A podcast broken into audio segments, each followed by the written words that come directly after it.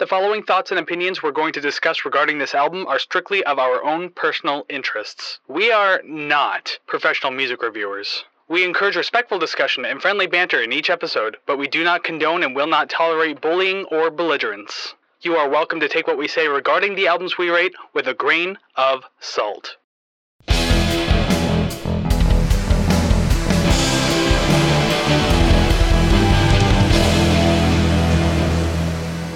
Well, hey there, everybody, and welcome to another episode of the Rate the Record podcast, the big old 5 0 today. Oh, my god, midlife crisis. Call back to last week. Oh, yeah, there you go. It's like way too early to put in a card, but now I have to. Ah ha ha. yeah, we're not doing Faith No More this week, but yes, your hosts suffering the midlife crisis are Chris and. Savannah, and that is ultimately true. Yeah, we're getting there, aren't we? Oh boy. Oh god. But anyways, that's for us to deal with in our own personal time because now it's time for the Rate the Record podcast. So hey, thank you very much for joining us today on uh, episode 50. The, it's like I, I know that some people think episode 50 is huge. Some people are just like, oh, it's the halfway point to 100. Regardless, 50 episodes I think is a big number for us at the very least. Who, who I- thought we would have been here? That yeah, and I point that out almost every week. How the hell are we still doing this? How the hell do we still get people listening and commenting on the videos? I I don't get it. I wild. We don't get it, but we love you for it anyway. Oh hell yeah. So, on that note, thank you very much for joining us today. Thank you very much for being a part of episode 50. We sure hope you like what you see on the episode today, what you hear too, because obviously there's music involved. So, if you like anything you see and or hear, make sure you like, subscribe, rate, comment, share, follow, all those things. Help build the musical community that you know we are trying to build. We've been trying to build it since episode 1. 50 episodes later, we ain't done yet. So, go ahead, please do all those things. Help us out, especially over in the audio world. Leave those positive ratings and reviews. Build us up. Let people, more people find us because we want more people like you to be part of the community. And of course, on YouTube, make sure you hit that subscribe button and the like button, but that subscribe button especially because when we hit 100 subscribers, we're giving away records. Just in case you didn't know that yet, but yes, we say that almost every time. Once we hit 100 subscribers, which we are nearing, we're like 17 off by the time we're recording this, so we're getting there Yeah. one record a month for every month of that. We're over 100 subscribers, so make sure if you want to get on on that, hit that subscribe button. Friends, family, do everything. Get people here. Yes, and it will be a record that we have reviewed. It won't be Shania Twain. I'm sorry. Maybe one day. Until someone requests and then becomes one of the options. But well, also, that that is the one day. and there's a there's a bunch of like rules and regulations in this little contest too. One of the big ones being not every album will be available. Trust me, I've done my research. Some of them you just can't get on vinyl, Yeah. and some of them are way too expensive. So select albums, but still, there's there's some pretty good ones in the mix regardless. Yes, yes, yes. But anyways, also too, you can do all those things for free, you know, helping the show and building us up. But you could also financially support us if you so do wish. It is optional, but Ko-fi.com slash rate the record is where you can do it. Join the RTR Club. Five dollars a month We'll get your uh, get you a shout out name card at the end of the thing there, uh, at the end of each episode and everything like that. Uh, we also do exclusive content, which I know I keep saying, and I, I I'll have to make a note about that later. I screwed up, but there's an, there's there's still a bonus episode coming. Just I, I screwed something up. And if you have music, if you have a band, we will review one of your songs exclusively over on Ko-fi. So make sure you do that. RTR Club, five bucks a month.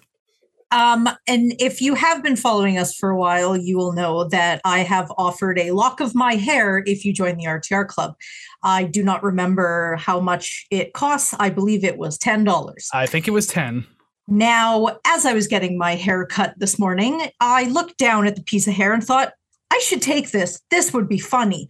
Then I thought, I don't want somebody to clone me or um, implicate me in any sort of nefarious deeds using the DNA extracted from my hair. So I now retract that statement and that offer. And this is the statement my lawyers have have prepared for me. Thank you. But also, sorry, we cannot issue refunds. Legally, we cannot issue refunds. Yeah, no, that's that's it. So if if your ten dollars is already in the mail, I apologize. You will probably get a cat whisker. That's it. That's that's really Oh, it. then they'll just clone your cat and then put that into evil mischief and everything like that. Yeah, well, it's not like she doesn't do it already, so it's fine. it's fine. Well, all that and more on Rate the Record minus Savannah's hair, I suppose. but hey, anything you want to find about the website, uh, uh, about the show can be found over on our website, ratetherecord.ca. Let's just throw that out there real quick. Yes. So yeah, episode 50 today, and today I'm gonna bend on over because not really because I'm sitting in a chair, but I chose the album for episode 50. It didn't really work out that way. Like I didn't make it happen that way. It just ha- so happened to be this way, and I chose this thing right here, audio listeners. I'm holding up the vinyl copy of System of Down's Toxicity, 2001's Toxicity. It feels nice, and I think I've only listened to this copy once. This copy because I've been listening to this album for 21 years, but this vinyl copy I've only listened to once. Nice ASMR tap tap. Yeah. I like it. Nice. Nice. Sounds like a, a cat like clawing at a door or something like that. yeah, I know what that's like. Oh, I bet you do, because uh, it's actually been a while since your cat's made an appearance on the podcast. I know because there's a second person in the house now to wrangle them up, so we don't have to make 17 edits. Perfect, perfect, yeah. perfect. Ha, the, the pun, whatever. Anyways. oh my god if you're if you've been here before, you know that we make dumb puns like this all the time. Welcome back. Thank you for enjoying the puns and everything that we do on the show. We sure hope that you uh, continue to stick around and hang out with us, enjoy the music. But if you're new here, welcome to the show. We hope you enjoy your stay. Uh, same thing with the people who've been here before. We hope you like that what you hear not only today but in the past episodes and of course the future episodes as well. That means you don't know what we do here. So each week, Savannah and I we will choose an album, be it completely random, like this one's pretty random today, so that's kind of what we do. We also do anniversary albums. Is it turning 20, 30, 40, 45, something like that? Some big milestone. We will cover it. We got your back. Mm-hmm. Not every mm-hmm. single album, obviously, because there's way too many. Or sometimes we do requests. Like last week, for example, we it was another one of the requests we've done in the past. Faith No More's Angel Dust was a pretty decent album, I suppose. Yeah. But regardless, we do choose an album. We discuss the songs at length. We rank the songs, and then we rate the record. Hey, there you go. See, I didn't I mess with you to, that time. I had to get it. Yeah, it would make me look silly. I'm like waiting for it, and then you say it slow. God damn it. Yeah, exactly. I, I didn't. I had no intentions of screwing with you today. I'm just. I, am just happy to move on forward, and you don't have to say it later now. oh, I might. I yeah, suppose. But yes, today is System of a Down's Toxicity album, uh, quite the uh, renowned album of the 2000s, one of the it's been called one of the best metal albums of the 2000s. I can oh. tell you about that and more right now as I explain a little bit about it. So, in case you didn't know, System of a Down is an Armenian American metal band that originated in Glendale, California. The band consists of frontman Serj Tankian, guitarist Daron Malakian, bassist Shavo Odadjian, and drummer John Dolmayan. Yes, there's a lot of those like long stretched last names there, and there's uh, probably other names coming up later that I'm sorry if I butcher because a lot of them again are Armenian names. The band, as we know it, formed in 1994 after Serj and Daron had formed a band called Soil in 1992 with two other people. They hired Shavo on to be the band manager, but eventually switched to second guitar for that band. After only one show in 1994, the band split up and Serj, Darren and Shavo formed System of a Down. They originally recruited drummer Andy uh, God, Khachaturian and began writing music with him. They played a show in 1995 under the name Soil in Los Angeles and would release a non-commercial, untitled demo tape that would go on to be leaked online some years later, which yes, you can actually find now. Khachaturian, I, I hope I'm saying that right, left the band in 1997 due to a hand injury and was replaced Ooh. by current drummer John Dolmayan. Around this time, the band caught the attention of renowned record producer Rick Rubin, who eventually signed them to American slash Columbia Records. I believe that's one, two, maybe two labels separate. I don't know, just the way I read it. Regardless, they would release their debut album in 1998 and tour the majority of the year, getting a lot of notoriety doing so because they opened for Metallica, Slayer, and wow. eventually played Ozzfest. So all that on your very first album. Holy shit! Yeah, Not yeah. At all. Well, then again, you got ties to Rick Rubin. He'll get you in anywhere you got to go. Yeah. So, with their fan base exploding after much media attention, they would eventually go on to release their second and most acclaimed album to date, Toxicity, in September 2001. The album was released through American and Columbia Records and was recorded at Cello Studios in Hollywood, California. The album was produced by Rick Rubin along with Serj and Daron. The album came with many controversies, including rioting due to the cancellation of a free show due to crowds being larger than anticipated. It was supposed to be a promo show. They expected like two or three thousand and then ten thousand showed up. So Uh-oh. whoopsie daisies. Yeah. And there was also a similar show that had to be cut down, uh, canceled for similar reasons. Although they wanted to avoid a riot for that one, so that's why they just didn't even plan it. So yeah. that's a little weird. Um, and also, they did tour with Slipknot after the release of this album, uh, where Shavo was harassed, racially profiled, and physically assaulted by security guards when he tried to get backstage with the band. Uh, and not trying to justify it at all, but just the state of mind that America was in at the time. This was October Yeah. 2001, post 9 11. Obviously, like, you know, uh, xenophobic fears were at their like peaks. So, But he was trying to get in backstage at a show he was playing. Yes, like because System Yikes. System was on tour with Slipknot, and Yeah. Shavo was just trying to get backstage prior to the show, and security kicked the shit out of him. Uh, Shavo pressed charges. I don't know what happened with that, but I'm pretty sure he won. Or that or settled out of court. Yeah. Yikes. That's fucked.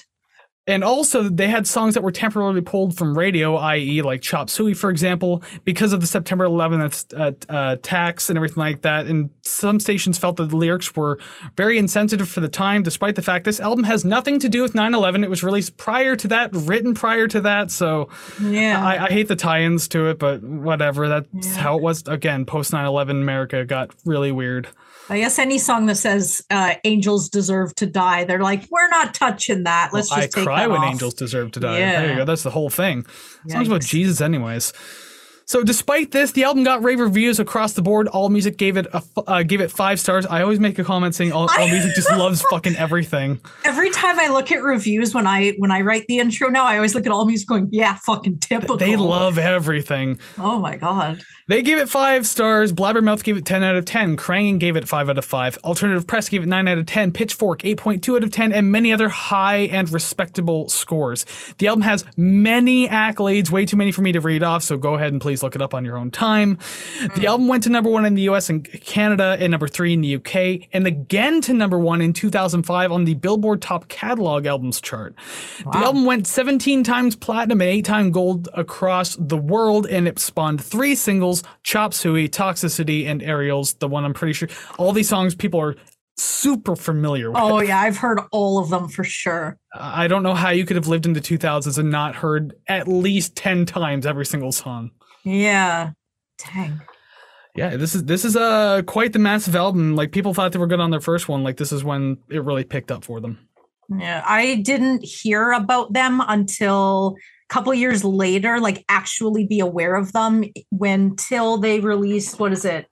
Hypnotize, memor- Mezmerize. Yeah, Like it was a double album. Yeah, yeah. Yeah, that that's really when I became aware of them because I was watching uh I don't remember what song it is, but there was a music video that was played being played on Much Music quite frequently. Maybe uh Seemed a little slower. BYOB questions, Lonely Day, Lonely Day, probably if they were on a tour bus and it was really slow and Slow sad. Motion. Yeah, Lonely Day. Yeah. Okay. Okay. It's never too big on that song. Yeah. Well, that's not on this album. This is Toxicity, so I guess we can start talking about it now. So let's do it. Song number Yes. one, Prison Song. You gotta love that surprise opening, huh? Oh, it took me okay. So, admittedly, this entire album it did take me a long time to get into. I think maybe three or four entire listens, but I haven't really listened to System of a Down really at all, aside from what has been presented to me. Um, I my my second note literally just says, "Where do I even start?" Honestly, like there- there's just yeah.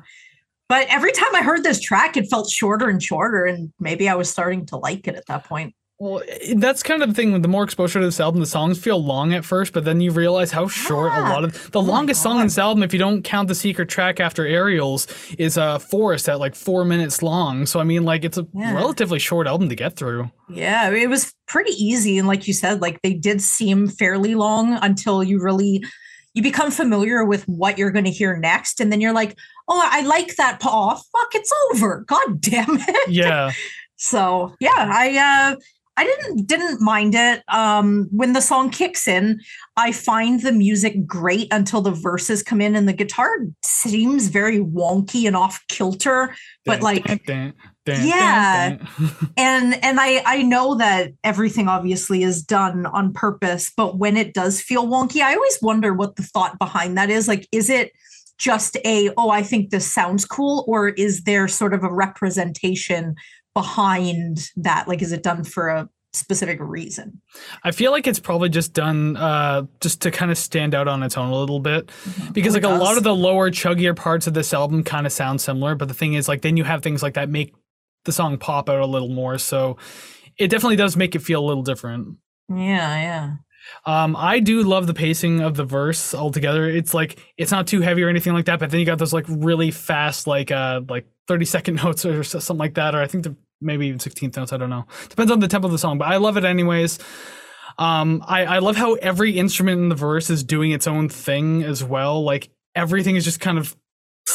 You can actually kind of hear them in the room if you just like kind of close your eyes and imagine. You can kind of like one person's here, the other two are here, one person's back here. It's like you Yeah. hear them all doing their own thing. I like that. But also too, like a blanket statement for the entire album that I'll just bring up now. It's just like the production is fantastic in this album. And Mhm. again, that's probably Rick Rubin just adding his touch to everything like that because he's usually pretty good for whatever he does. Uh, just an excellent tone on everything altogether. So I don't know. There's a lot about this song that I like that I'll find in many other songs on this album. Yeah, um, I I do mention it in a couple songs coming up, but uh, when whenever somebody doesn't listen to a band or they're not part of that fandom, and they're kind of like, oh, all their songs sound the same, blah blah blah. That's what I thought the first couple of listens because I'm not f- as familiar with sort of the nuances or sort of the the differences that you can point out from different songs. So to me, the whole like chugging guitars. I'm like, yeah, that broad paintbrush over the whole album, or or this sort of signature sound sort of is really on display through a whole 14 songs. Um, but with this one, this one in particular, it's admittedly repetitive, which definitely comes up uh, with these a lot shorter songs Yeah. but somehow this one wasn't annoying at all. And it is difficult to not listen to the lyrics because they are done so clearly and they're just, they're really in your face. Um, I feel uncomfortable with it, but I think that's the point, you know? Yeah, because lyrically, the song is just about uh, like they they even mentioned straight up in the song. It's just like the unfairness of mandatory Yeah. sentences. Um, to anyone new to the podcast, we don't usually do lyrical breakdowns at all. Uh, sometimes when it's this obvious, we can bring it up, but we don't like dive into the lyrics. so- yeah, yeah. Just No, gonna bring that up real quick because uh, Serj and Daron writes some very prolific lyrics, very political lyrics, Mm-hmm. and obviously being Armenian Armenian Americans, they they've written many songs about the genocide and the mistreatment of the Armenian people. So yeah, there's there's a lot to unpack. As so, even more so, why we wouldn't dig into the lyrics, especially because like you know. Savannah and I have full time jobs outside of this podcast, so we, we, we can only dedicate so much time to reviewing an album, and getting to the lyrics would be a whole other section and just like make everything so much longer. and something with the the topics such as this it's like i i don't feel comfortable i guess really discussing it or giving my opinion on it when one i am highly uneducated. Two there is probably a lot like you said a lot to unpack here not only researching what it is they're writing about sort of the mindset they were in when they wrote it what was going on in the world and it's just like something like this something even just something remotely po- political uh hands off. I'm out of here no thanks For the most part, I will say for the most part, the lyrics of the song are still te- uh, technically relevant today, Yeah, minus a oh, few things because, like, obviously, pod has been legalized in more areas, especially in the United States. Not everywhere, Yeah. but most places in the United States. But yeah, like this, because they do mention the song, you like minor drug offenders are like just get thrown in jail for no reason, where meanwhile, like other people who should be in prison aren't type thing. Yeah. So like, I don't know, uh, but that's kind of the lyrical breakdown of that, I guess. Even though we don't do it. well going back to the sound of the song i just i really like the the spoken word part where it just feels like he's sort of reciting like just reciting something you know? I, I kind of just imagine um the music being written first and then him just grabbing something and starting to read it and is like yep that fits. That's what we're doing. But uh, i think his voice is great for just just uh not singing or vocalizing but just really just talking kind of like doing slam good. poetry in a way. yeah yeah i think it sounded great He he does that a lot in System of Down songs, like across their discography, which admittedly isn't that big. It's like five, maybe six albums, I think. yeah One, two, three, four, five albums if you count the double album. Okay, there you go. Yeah. But yeah, he does that a lot too. But it, uh, yeah, obviously it suits him, and he's very vocal about like what he's passionate about. And like again, Daron writes the lyrics too, the guitarist. So I mean, Mhm. and they both have similar ideas for that. Although obviously they're like most like songwriting duos. They both have an ego that are just too big for Ah, each other and eventually drift away. That happened with System of a Down going down the road. So Ah. ta-da! There's your Paul and John. There's your Liam and Noel. There's like a enter insert songwriting Yeah. team here. Yeah, shit. Uh, Simon and Garfunkel. there you go. Uh, Simon okay. got too big for his britches. yeah. Uh, the only other thing I have to say is like, um, there's a lot of portions of this album where like the middle section is some of the best music in my opinion, and this Yeah. song is the the first instance of that, and being the first song, it's great because it's it's like this big, heavy, chuggy breakdown in the middle with yeah, that kind of like almost spoken yelling word type vocalize vocalizing that I really like. And you can just tell this one would get a crowd going too. It's just like it's perfect for it. But yeah, like this is one of many awesome middle sections this album has. Yeah. Cool. I really enjoy it. Alrighty then, we'll move on to song number two now, Needles. I really like the smooth transition into this song.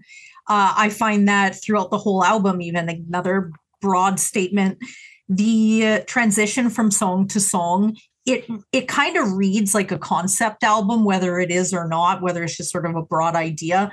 But everything flows into the songs around it, and I really like that. There's no awkward pauses or anything weird, so that was cool and uh, I found the drum rolls in this just very pleasant to listen to. hmm There, I, there was kind of a lot that I found pleasant about it. Um, one of my favorite things though is like the opening guitar riff, where you have like this slow pace kind of drumming and this like fast sixteenth note picking. Though it's like kind of like a gallop style of picking that I really Yeah. really enjoy. I love how heavy that is. That's one of my favorite things about the song.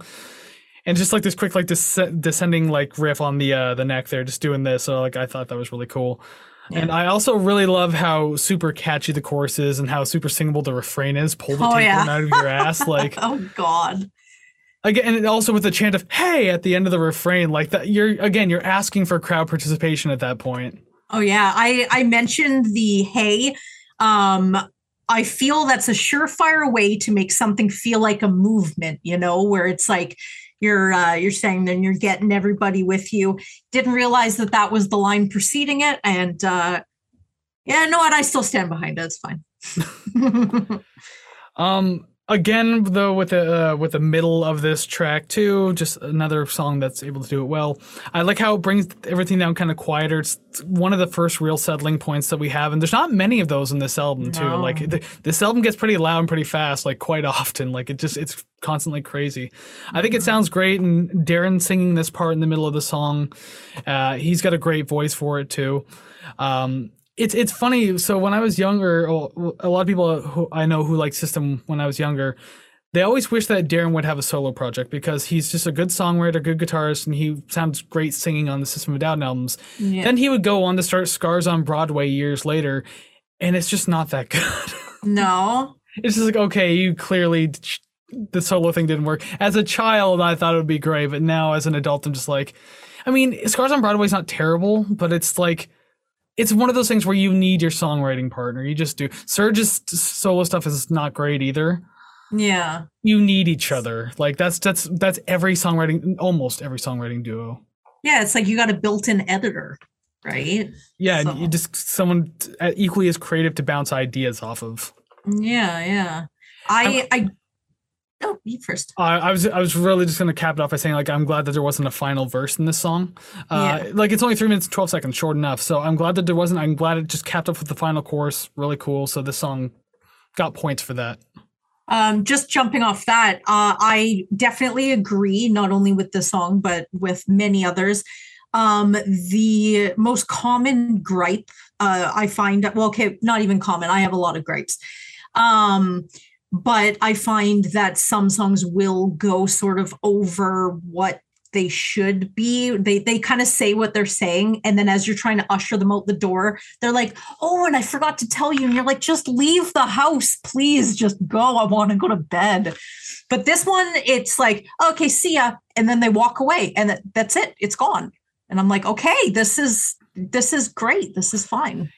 It- it's like every song on this album knows not to overstay its welcome. Like it gives you what it gives you, and it doesn't unnecessarily drag itself on. And if it does drag itself on, it there, there's something meaningful behind it, and Yeah. like you're kind of glad that they did almost. Yeah, yeah. There are some some coming up that are very repetitive and you're like, okay, we could have cut a little bit off, but they're still short enough that by the time you think that, it's over. It's fine. I'm just kind of putting my X's and question marks down as I always do. Okay, uh, we will move on then to song number three, "Deer Dance." Please be my guest. the first thing I'll point out is one thing I always like. It's this is like a really good um, idea of creative writing is the opening riff. How it's like that's kind of like slide riff on the guitar, then it ends in a harmonic or whatever. Yeah. But like I I, I think that's really cool because it, you don't really see like songs written like that, I guess, because it's it's like riff bass of like go to this chord, then go to this chord, this chord. Whereas like this mm-hmm. is just kind of sliding all over the place. I really like it's unorthodox, but like really fitting though. So I don't know, it's a lot of fun to listen to. Yeah. I I found that the beginning just to me again someone who's like oh all these songs sound the same because I really haven't gotten it yet. Um, I found that the beginning was sort of similar to me um, to the first track. Um, this is where I started to feel like this is a signature sound. Um, they they really have something, and obviously any guitar player, any drummer, you're going to have a style, but I feel like it's quite evident that they do. Um, not saying that's a negative thing, just an observation. Um, uh, in the last song, you had mentioned uh, it's Daron, right, the guitarist. Yes. Um, that uh, you like his voice. I'm still up in the air with it. I find that both voices are highly contrasting, so it's kind of it, it's a little jarring sometimes because one's very clear and the other one's sort of not as much most of the Oh, you should hear Daron live. He goes he goes Oh, yeah? nuts. Oh, yeah? it is not clean live. Like he goes Okay. insane. Yeah, because just listening to it here and and a couple of the other songs, I guess, off of other albums that I've heard, um, they all sound fairly similar. But in this song in particular, I find that the voices sound much more harmonious in this one, and I liked that dynamic uh, more than the last one. So that was a plus, and I, I'm glad that it came so soon after. And there's a lot of songs with like excellent harmonies though, which we will kind of get to as they come up. Because Yeah, like yeah. I do make I I note them when they come like when I'm really kind of taken back by them. Yeah, I, I will mention it. Um, again, the song has like great pacing to it. It hasn't slowed down a whole lot yet. We're only three songs in, but also time wise too. Again, like I think we're like eight to eight and a half minutes into this album, three songs in. So it doesn't really bother me too much that we haven't slowed down yet. It still seems pretty early, and you're still getting into it. So I'm fine with like the the relentless fast pacing so far. It does kind of slow down eventually, like a little bit. So you still got that to look forward to. And again, with these middle bridge portions, my God, like it's almost, almost, almost every song has it. And I just love it so much. They're so good, damn good at like writing them and like making them feel like a whole separate part. Like I know it's a separate part of the song, but like it, it's hard to explain. Like it just it feels like something outside of the song, and they just kind of Mhm. inserted it in, but it still fits so well. There's really beautiful instrumentation in the middle portion. I love it a lot. Uh, there's like lighter vocals that play like they they pay tremendous dividends to the instrumentals going on. So I don't know, just I I really like these middle portions. So I can go on all day about them. And also there's there's a string instrument in this middle portion as well. It's a really great addition. I don't know what the instrument is though. I was reading on some of the instruments that they have on this album. There's like you know obviously guitars, acoustic. There's a sitar. There's a banjo apparently. This might be a banjo I'm hearing. I don't know. interesting. But regardless, it adds a lot of like really good color to the track. So I just really enjoy it. Uh, regarding those middle parts that you uh, you love so much, um, I feel that is definitely an example of something that I just have not picked up on because all I hear are drums on every beat and just like chugging power chords, and that's it. There's to me, I, I haven't uh, I haven't refined my audio palette for for this type of uh, I don't want to say this type of music, but yeah. Well, in the bridge, there's, there's no chugging at all. It's actually much more gentle, so it sounds very pretty. Well, then to me, every song is bled together. Point me. How Yeah. sad. Yeah. Well, you know, whatever. All right, but yeah, I'll, I'll I do like the uh, the slow heavy ending to the song too. There's your Yeah. there's your big chuggy uh, tie in there. Yeah.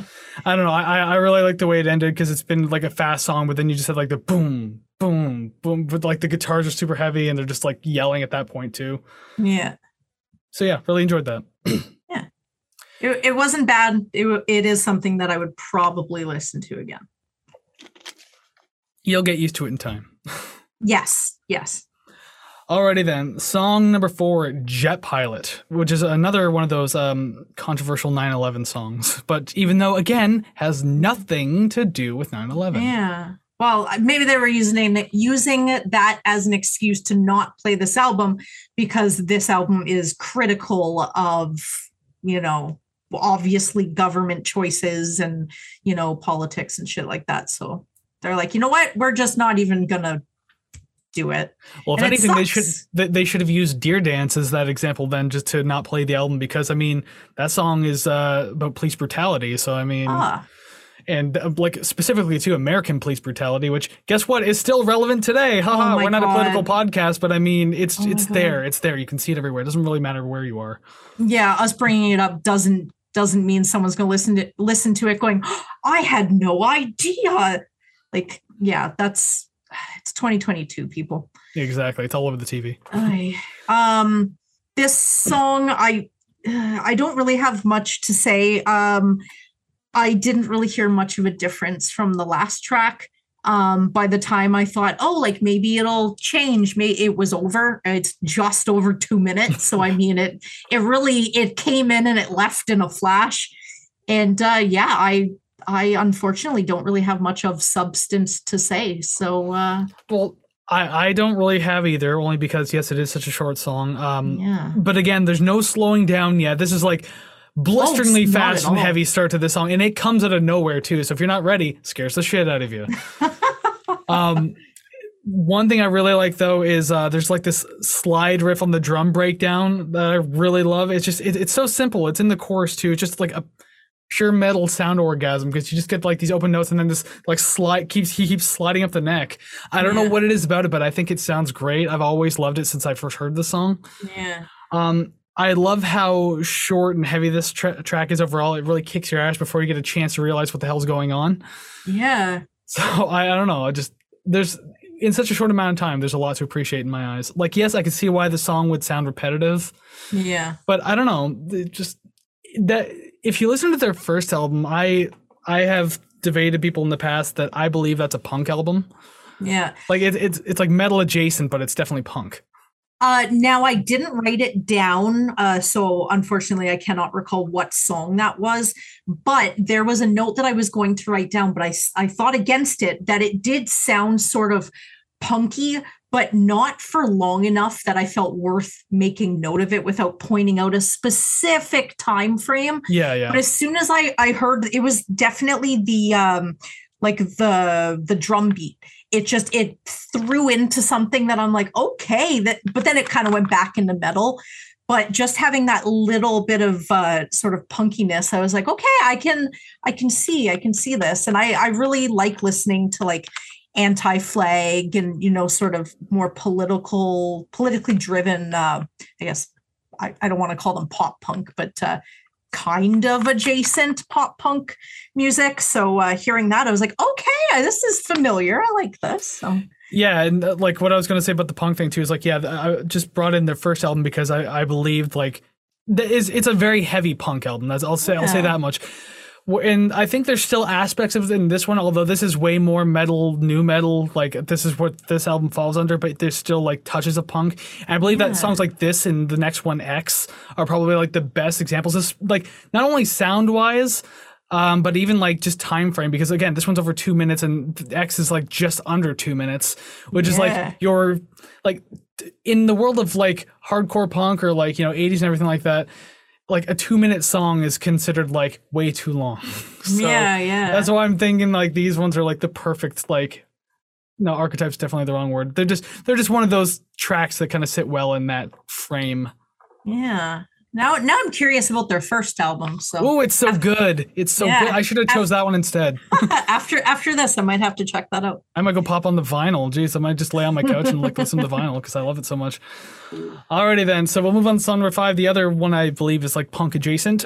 X, just simply X. Or I mean, it's also called Multiply, but just people know it as X. Oh, okay. Well, that makes a lot more. Well, he also now. says multiply a lot. So we don't need to multiply. We don't need to multiply.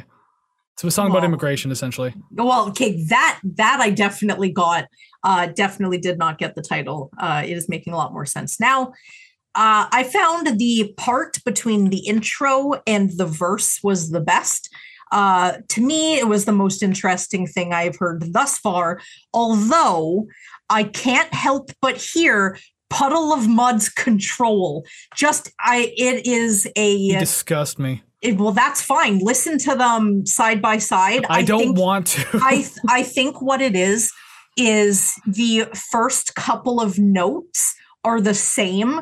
So when I hear it, I start going into the other one. But this song, it goes completely like to the left. It's not the same at all, but it starts the same. So in my head, it's you keep going, you know. Anyways, that's just how my brain works. You're on but, thin uh, ice. Well, my next line says, although that ends quickly. So I mean, I'm well aware. But, you, had, uh, you, you brought up Puddle of Mudd in Yeah. in this review. I don't like that. that's fine. I I bring up another band farther down as well.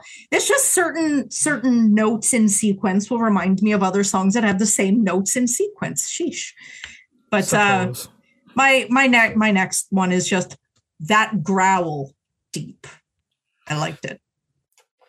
Oh yeah. Uh, so uh, yeah, I guess you wouldn't know, but uh, I guess system fans would. But when Serj does that growl, he's Mhm. doing it like inward, like growl. He's not just like belting it out, growling like death Mhm. metal. He does like like. Does he cough after? Because like I think of doing that and it's hacking a lung out. But he's uh oh, you should hear the first album. He does it all the fucking time. It sounds so goofy, but the thing is Yeah. it works. It fits. Mm, I, c- I- I yeah. could I don't want it to be a real growl. I just want whatever the hell he's doing. and that's literally what he's doing. He's just he's inward growling. Like he's Oh breathing in the growl. Oh my god. That's that's that's the best part about it.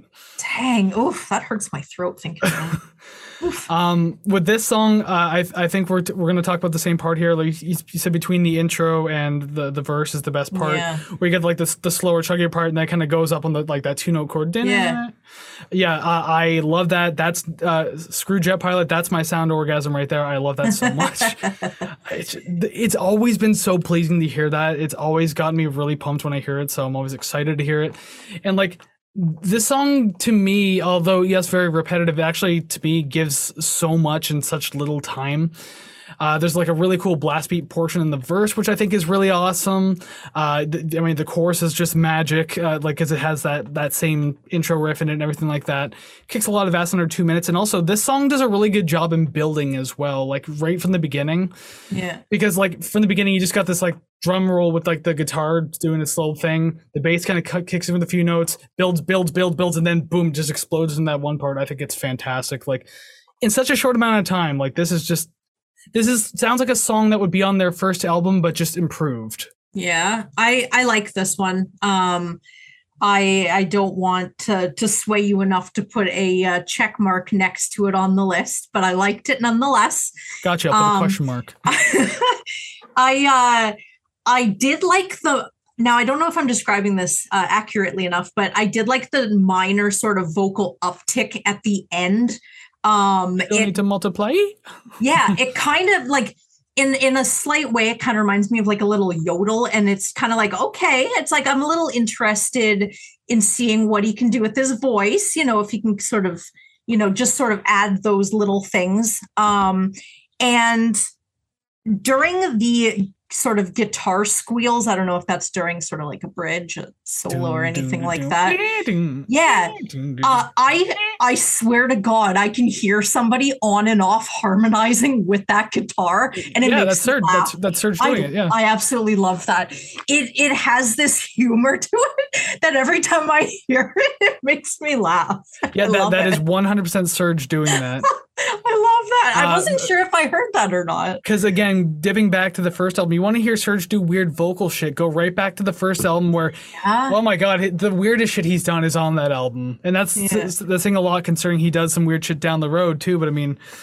I, they were like completely unhinged on the first album. Like it still sounds good and it's like it's still written really well, yeah. but just it- it's it's their most unhinged album and i think it's great just the way- it's so raw and it sounds fantastic but yeah he does like a lot of like really crazy vocal shit with that too yeah, interesting. like i mean if you th- you've heard the song sugar Ooh, maybe to hear it, but I don't recognize the title. yeah i i, I almost promise you you've heard it but yeah. Yeah. if you if you go it's like what the very first single that like kind of blew them up Okay. uh and it's from the first album you can kind of get an idea for some of the crazy vocal shit he does in that song because he does have his moments yeah, and it's, it's a really weird song too but i don't know it's fantastic interesting. That's that, and this is this. So we got to move on now to speaking of big singles that blow the band up. Number six, Dang. Chop Suey. Uh, fun fact about this song: this was originally called "Suicide," which you can I actually hear that. Serj reference in the beginning. Yeah, Did you say that you knew that? I knew that. I, I've Oh, okay. heard uh, that they had to change the title. So There's conflicting of stories of whether or not the the uh, record label wanted them to change it because obviously "Suicide's" a controversial name. yeah, That or uh, uh, there was also a report from Shavo, the bassist, who said just like they were picking their battles carefully, and they're just like we realized it wasn't all that good. Although yeah, Sui is supposed to apparently be a play on the word suicide.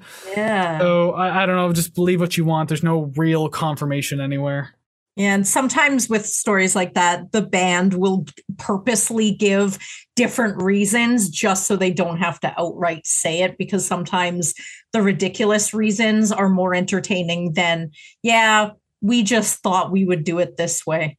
And that or they it. just didn't want the label to like they they want people believing the label. They're just like no, they didn't tell us what to do. We decided that. yeah, yeah. They didn't tell us what to do. We do whatever we want. you don't know who we are. and meanwhile, like, hey, this is your contract, right? Oh, it's starting to tear. Yeah. Uh-oh. Yeah, exactly. Fuck. So, uh, Chop Suey, yeah, I mean, uh, th- what can you say that people wouldn't already know about this song? It's, uh, I, I can't imagine, unless you were literally born in the last 10 years, chances are you've heard the song more than once. Yeah. Uh, super iconic intro, uh, like anyone can recognize it. I'm not sure what the stringed instrument is that goes along with the guitar in the beginning, uh, but it adds a really great touch. Like, I know that they try to add some ethnic instruments in there. Obviously, I listed a few earlier, but like I was looking on the liner notes and like even looking at like I have the vinyl, so I looked at those liner notes. It doesn't specify instruments. Like it just says like additional strings and everything like that. Uh, again, Daron plays sitar, but that's definitely not a sitar I'm hearing. yeah. So like again, it it apparently banjo's on here, but that doesn't sound like a banjo either.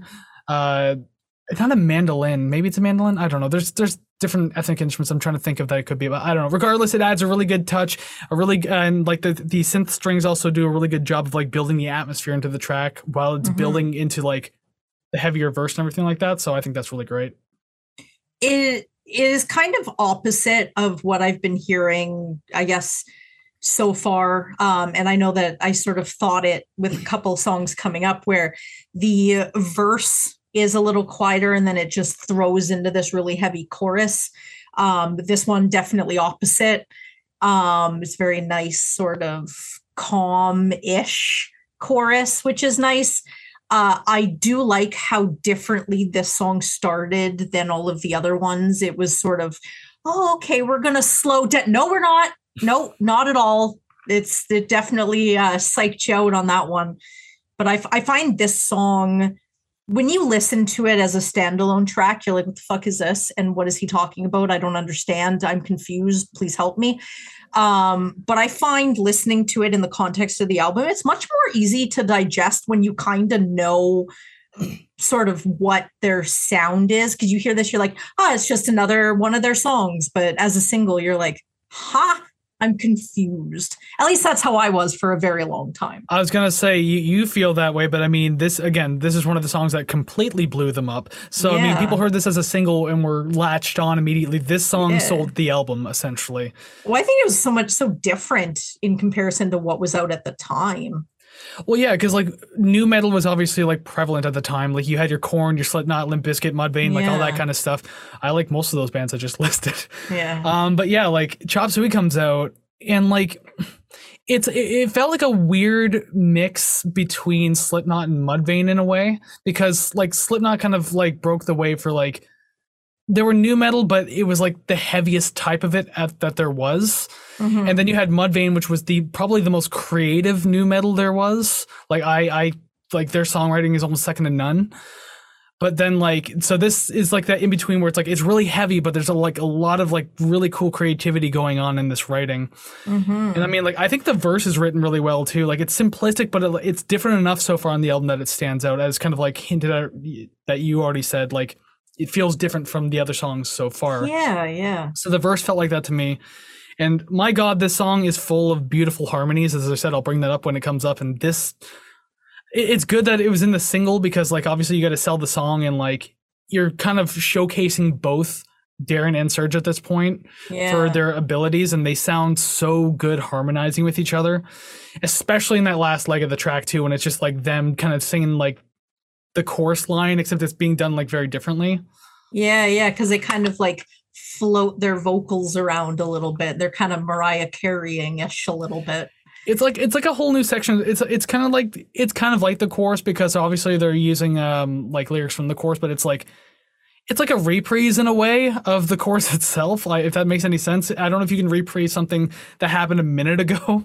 Yeah. like that's what it feels. It's like feels like a whole different extension of the song, but it works so well. And there's also a piano in that part too that I, I as quiet as it is, works really really well in the background. It's like the unsung hero of the track, realistically Oh hell yeah. it pairs well in the chorus and like it just it's a really pretty melody in the ending and everything like that just that whole ending like used to give me chills a lot not as much anymore but i still love it just as much so i don't know it just i don't know how the the writing process was between the two of them maybe the whole band rick rubin being in the room and like they're just kind of arranging everything like i don't know what was said but everything was perfect whatever it was said Under that piano at the end is acoustic guitar. And I found that them playing together, it it adds this sort of depth that I don't know you really would have noticed on a passive listen. But real like I'm listening to it and I had to turn it up a couple times because I'm like, what is that in behind? Because I thought maybe it was some sort of, I don't know, synth thing or wh- whatnot. But yeah, it's just acoustic guitar under it. And I'm like, I, I think that sounded really nice. either acoustic or one of the, another one of those uh the stringed instruments that I just I'm Yeah. not certain which one it is. Yeah, that's why I had to turn it up. I'm like, this sounds sounds different. Because yeah, it's like it's probably the same thing that starts out the track too. Like uh, Yeah. as the song's building up, it's probably probably the same instrument. I I, I don't know. Again, the liner notes are incredibly helpful on that, Yeah, I and I it. believe that um Marc Mann helped with the string arrangements of this song too, and he's worked with like uh ELO. Uh, Jesus, he's worked with a, some pretty big bands. I just don't remember, but yeah, like he's like a keyboardist who's been like all around the industry. interesting. So I thought that was pretty neat. I wish I could have been more informed and actually said the other bands, but I just remember Electric Light Orchestra because I like them. yeah, yeah.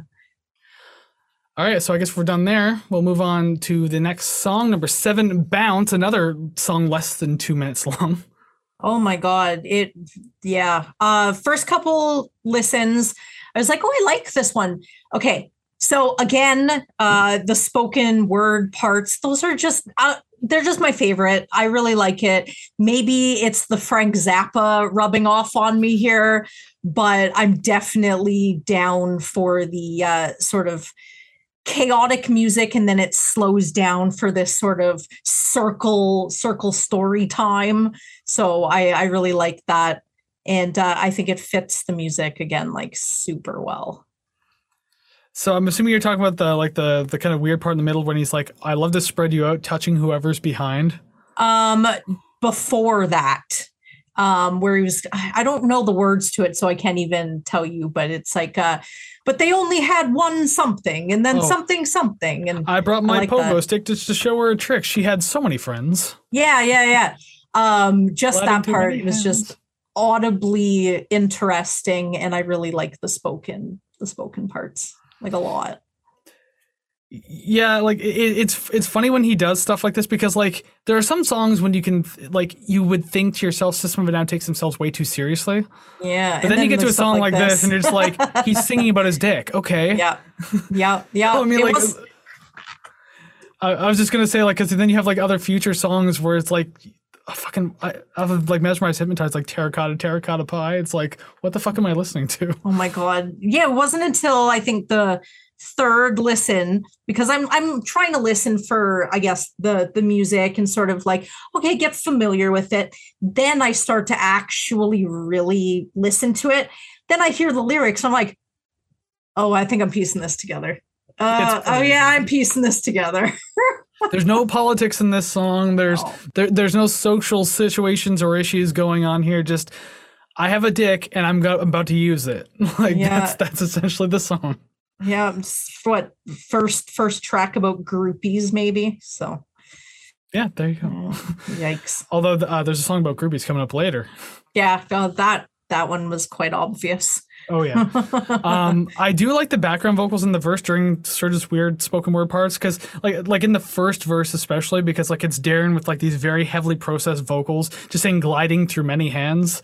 That's Yeah. like the word he says. You can't really understand through the processing, but I mean, I'm aware of what he's saying. Um, I don't know. I thought it would add an interesting touch to hear that. I thought that was really cool. And again, haven't gotten tired of these heavy breakdowns yet in the middle. Really like it. Just another great usage of it. Very fast track, uh, like time wise and pacing as well. But I it, it was fun. I I- not my favorite on the album, but I I enjoy it. um the tone of the guitar in what i'm going to go ahead and call a solo because i'm not really 100% sure if other things are playing at the same time if it's really a solo but the tone super pleasing to my ears so like you i i found that Is is up. is it in the middle portion, like during the heavy breakdown part? yeah quite possibly there was it was like a guitar playing but then there's another something with it um so i was like is this really a solo if it's something else but there's no lyrics so i'm just going to call it a solo If if it is what I think it is, that's just Yeah. either Daron or Serj doing shit into the microphone. Yeah. Because live, uh, Serj will just scream into the like make weird noise in the microphone during that part. If it, if it is the same part we're thinking about, interesting so I can tell you right now that's just vocal. Oh. That's just that's just singing. at a minute 54 i can imagine it's the same part Yeah, very likely. There's not too many parts to get confused in this song. yeah Alrighty then, we'll move on to the longest song on the album. My goodness, song number eight, Forest. It's only four minutes and two minutes. seconds, so long song much. Ooh. dang my my first note verbatim. All right we getting into something good. Um i like the beat and i like the uh, the cymbal hits with the i guess strum or real chug of the guitar and the vocals all hitting at the same time. It's just an it's an What, an oral audible oral assault. Um either way i i felt like they should have asked me for permission before they did that it's really what it was Yeah, 21 years ago, they just call up young Savannah. Hey, Yeah. uh, got a question for you. yeah i i was 13 When you listen to this album in 21 years, is it okay that we do this? yes yes it is continue on yeah, with the intro of this track, I really like. Um, I like. There's like the one riff that's kind of like repeated throughout the entire song. It's like it switches back and forth between like a descending riff and an ascending riff. It's like dan na na na na na na na na na like so it goes back and forth. And I really like how they do that. I didn't realize they did that for like a very long time after listening to this album. Like a handful of years, it was still the 2000s, but I was just like, wow, I never realized they changed it up right right in the middle of that. That's so cool. Blah blah blah. I guess I was just hearing the one riff and being like, oh, that's cool. Yeah. I can see this being a single or at least well liked. Um, it seems very digestible in the best way that they can be. And I felt that this song was a nice break from the repetitive nature of songs half the length. Perhaps, but I, I think because the song is four minutes and it, relies on the same riff a lot, I thought it got pretty repetitive and noticeably repetitive. Oh, yeah. Not that it's bad, like it's not necessarily a bad thing. I don't dislike the song. I really do like this song, but I mean, like being the longest song in the album, I was kind of hoping for a little more from it. I guess. Yeah. but yeah, it just it, it just kept looping back on itself. So it was just one thing I noticed. I'm just like, oh, I sh- maybe could have done this or maybe done this a little differently. But yeah, it kept coming back to the same thing. So hmm. I think not, not the best song, not the worst song, but I do like it. Regard actually, there's not a single song on this album I, I don't like. I think for me, it just it wasn't the same lines repeated in you know in order that when that doesn't happen, I'm like oh some fresh air, thank you. Where it's not just like da na na na da na na na da na na na over and over. I'm like okay okay, I'm feeling smothered here. But what about the constant uses of dan and and and and and and and and and and and and and and like using that for four minutes? It was fine. You equated to carnival music. Okay, that's new. Well, I mean, we have listened to Mr. Bungle and uh Psychotic Symphony, and that's very dun, dun, dun, dun, You can't list two bands back to back like that because I can't put cards that close when we do the callbacks. So now I gotta wait like a whole 30 seconds. If I wait just long enough, yes, we did listen to Psychotic Symphony. There, there's the second card above my head. Pearl Jam, Brooks and Dunn, Weezer. Come I'm on not down to doing ra- any of those cards. come on down to rate the record and listen to all your favorites. At that point, I'm just gonna put like the actual like playlist of the entire show. Just like fucking listen to this. Who cares? Although that appears Just at the end do it. to the uh, special awesome people who actually watch all the podcast all the way all the way through. I put that card at the end of the show anyway, so you should already know that. Yeah, yeah. Ugh. All right, that's so song number nine now. Atwa, air, tree, water, animals. Oh, I knew that stood for something. I, Song's I about no Charles idea. Manson. I had no idea. Oh, okay. Excellent. Kind of, kind of written through his perspective a little bit. It, the lyrics were by Daron. I'll just say that much. Interesting. Um, I thought finally a, a come down from the manic first half. Uh, and then uh, I wrote what could be called a come down, I guess. Um, it's still sort of it keeps that energy, maybe not as intense as some of the others, but it definitely it does not slow down. Um, even with the much heavier chorus, I still find the song quite pleasant. And I I for some reason surprised this wasn't a single. I don't know if I've heard the song before, but the title looks super familiar. I don't recall it being in anything, so it's hard to say. But you might have heard it somewhere. I don't know. Maybe, maybe, Yeah, yeah. maybe someone was listening to it and you happened to catch wind of it one day. I don't know. Yeah, but seeing this, I was like, have I heard this? It's going to be one of those uh what Mandela effect thing. I'm like, yeah, definitely, and then just never heard it my whole Except life. it was called Otwo or something like that. It's like, No. it was Otwo. I swear. It's like, no, it's called that one. Always has been. Sy- system of a downer, and System I'm of an up. system of an up. Yes. Like, it's like blatantly obvious. Like that's that's not even real. It's cover band. But yeah, uh, first off, good call on it being uh, the uh, second half because yes, this actually does start side B on the vinyl. Oh, so excellent, good call on that one, even though it's past the halfway point. So that's that's even more interesting. excellent. Um, but yeah, an actual calm start. Like who thought we'd actually get one, but here we are. We finally got it. Yeah. Um, th- there's a lot about the song that I enjoy. Um, again, I don't tend to skip songs on this album or anything like that, but I still do. I mean, I don't choose to listen to Atwa most more often than not. Like I have to be in the mood for it, but if it's on, I'll leave it. Um, again, there's a lot that I do like about the song. Like there's the um, there's those na na na na parts that kind of mirror this the the portions where they say all the world I see before me passing by. Mhm. I like the Nana parts because I think they're just great fillers and it sounds really good harmonized between Serj and Daron. So I really, again, great use of vocal harmonies in this song and this album. I mean, they're just really good for it. Yeah. I uh, the now I don't really know what to call this, but the vocals in the chorus to me they kind of add some interest, but I don't want to call them rolling R's because there's no R in the word. Well, I guess anymore, but he like rolls it before he says anymore at the end of the chorus. I like Yeah. that. I think that's I think that's You don't care about how I feel. I don't feel. I, I don't feel there anymore. Yeah, he says the word Yeah. there, so that's where he's rolling his Okay. I don't feel there Oh. anymore. Yeah, because it, it sounds sort of in between the two words where it just, I don't know, it's kind of like a little growl, I guess. I don't know. I find those little sort of vocalizations really interesting because they're not overdone. They're put in sparsely Yeah. here. And when I hear them, I'm like, oh, what was that? Okay, cool, cool. Well, it's like the next song, Science, too, where he says spirit moves through all things, and then he Mhm. rolls the R on that spirit moves through all things, like thr, like he just does that. So yes. I thought that yeah, that's really interesting. Yeah. Um, realistically, uh, two minutes and fifty six seconds for Atwa, and I think it's the perfect length for the song because like it has some good ideas. They're able to flush it out without like you know completely overkilling the song or anything like that. And I do like the the buildup of the entire track too because it starts quiet. You get like a heavier like kind of uh, pre-chorus or whatever, I guess. Um, earlier in the beginning but it just it builds like quieter and it gets build build build build and then you have like this big explosive ending and everything so i think it's really fun. I, so yeah there's there's a lot to enjoy about it. Yeah, I felt like the more I listened to it, the more I liked it. So. Let's see what what mark do you get on my paper here? Uh upside down question mark. i put an upside down smiley face actually. Excellent. i don't know what that's going to mean but we'll find out later all right so we'll move on now to song number 10 the double digits now science I found that this intro just to me reeks like late 90s, early 2000s.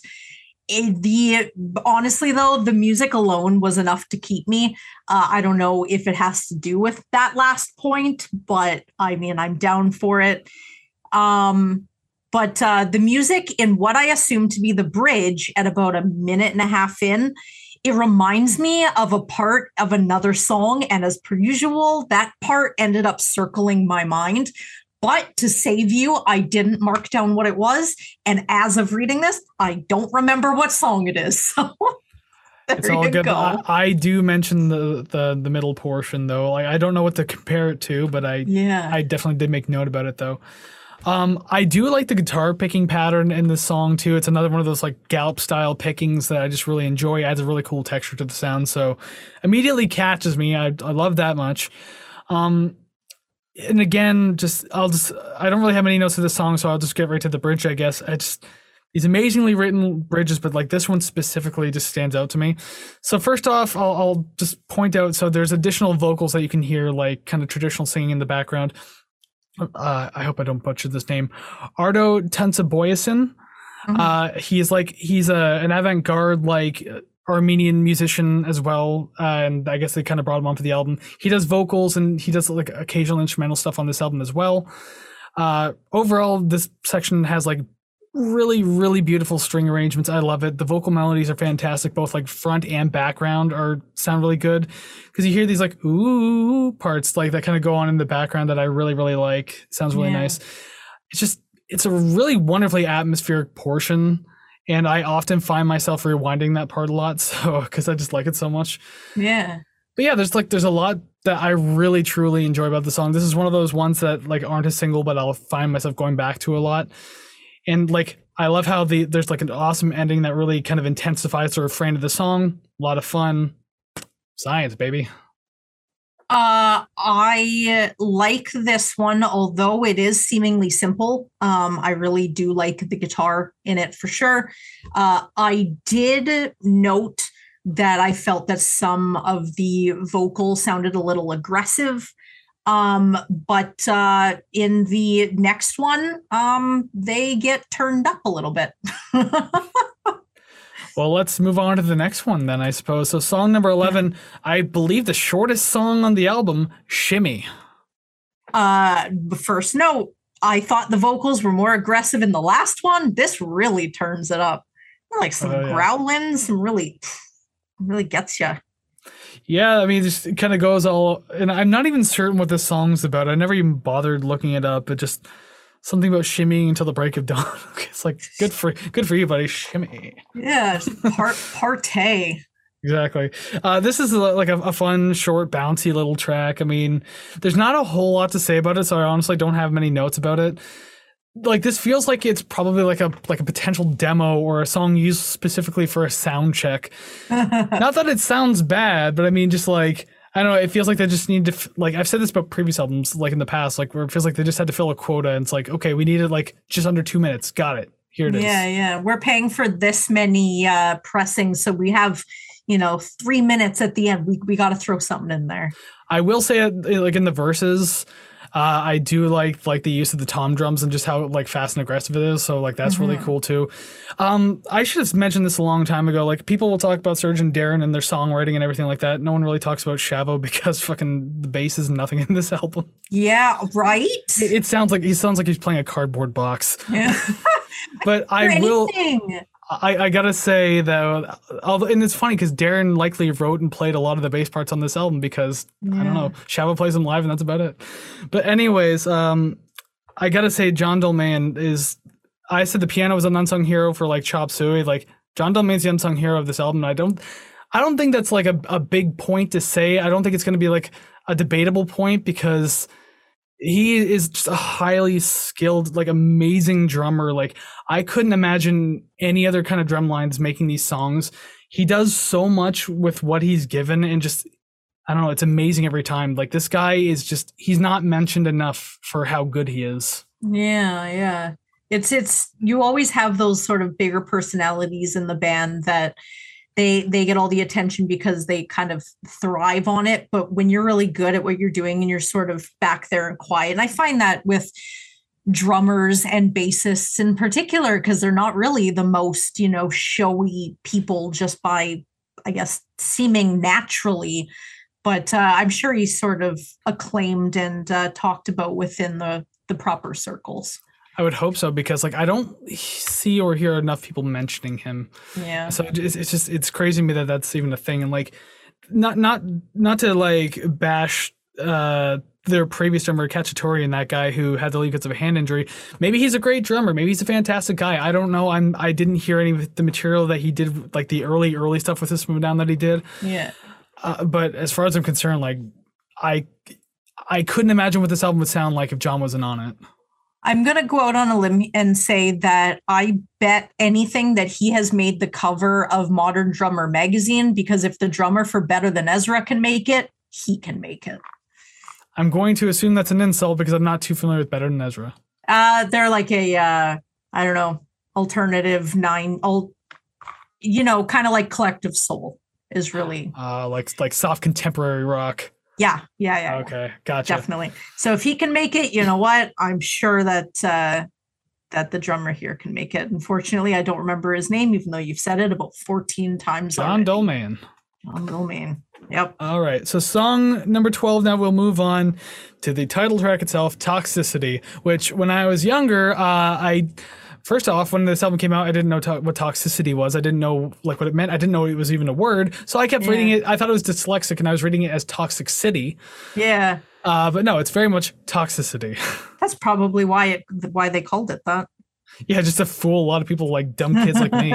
That's stupid children. Uh, I found the drum pattern in the chorus. It just it felt like it was kind of doing like a little dance, and I I felt like there was some movement here, and I like that. And it was really just the drums creating that for me. So I Yes, let's talk going more off what about you John's said. work. yeah, just going off what you said. That was my first note. I like that. Well, realistically, when I was writing my review, like I was, I meant to bring that up like super early in the album, but obviously we just got kind of carried away talking about things, like you know, Mhm. the album. so I was like, okay, you know what? Might as well just throw it in now because I, I, I want to do this before we're finished talking about it because I just feel like he deserves some recognition. Yeah. Uh, but yeah, I mean, his work in this song too. I mean, you could say this about any song, but like he just kind of on his own like wavelength in this entire song. But everything he does is so fitting to the moment. So just you gotta like you just gotta love everything that's happening there. But yes, the uh the very iconic toxicity again i'm pretty sure everyone's heard the song at least 500000 times Yeah. um, i've heard many bands cover this song specifically high school bands i remember you know being 13 14 and like every local band every high school band like everybody Really? i knew who played a guitar was covering toxicity like i remember i mentioned that about nirvana when we covered them and like how everyone did like heart-shaped box Yeah. toxicity was the other song that no one would ever stop playing Interesting. I don't think I've ever seen anybody cover it or anything Oh, like that. be thankful. ever. Every cover I've heard has been terrible. Like no one can do it Well, good. properly. It just it Good. sounds like ass. That's funny. Uh, unlike the actual song, that sounds fantastic. Um, I do love the clean riffs in the verse. I think they they sound really pretty, and there's like a dual layer of strings that kind of really make that sound much more like rich but peaceful. Very pleasing to go through the verse and hear that, especially with like Serj's like soft vocals on the track. Like even though his softer vocals are like much more brief, they still they sound really good when he's kind of like in his like calm, somber state, I guess. Mm-hmm. It's a great settling point, which again we don't get a lot of on this album, so you got to appreciate it while you get it. I I found the guitar in the bridge. Uh, it has a nice tone. It was very pleasing to me. Um, I did hear the bass in this one very slightly, um, along with the guitar in the bridge. Sounded very chunky, and uh, that was the best descriptor that I could come up with. So I liked it. It was good. Fortunately, I don't have much else, but I didn't hate the song. It's definitely uh out of the singles, Chop Suey 100% the one that I've heard the most. Um, but this one and Aerials being the last single, um, I never remember what they're called. Like I know they say it in the song, but I haven't heard it nearly as much. So I feel like even with your exposure to this outside of the album, to me, it still feels new. And I I like that and I kind of want to hold on to that for as long as possible. I that that kind of gets me thinking of um it was a tweet I believe a long time ago by it's Rainn Wilson, the guy who plays Dwight on The Office or whatever. Yeah. I believe it was him who made a tweet once that said like go back and listen to Beck's Odelay for the first time over again and just kind of like, you know, I guess the idea behind it was obviously to just go back and like appreciate what that album is. Yeah. And I often think about that with albums a lot, like that. What I like, I wish I can go back and listen to this again, this again. I, w- I would love to go back and listen to Toxicity for the first time. Like yeah. just just when you realize that you really like what you're hearing and you haven't heard it before, like it it feels special. Yeah, yeah. Right. But again, that that feeling on me is 21 years removed. So I mean, I can still enjoy the album. It's just that childlike wonder of walking into this album for the first time yeah. will never be there again. So I, I I frequently think about that tweet all the time, and this is one of the albums that gets that for me. Yeah, it's like the first hit of drugs, right? Suppose so. That first time I got high, and wish I wasn't. Yeah, it just it never hits you the same. Although the first time I got high, I, I didn't get high because for some reason my body was just like, no, this is nothing. Don't worry about it. And so I was just yeah.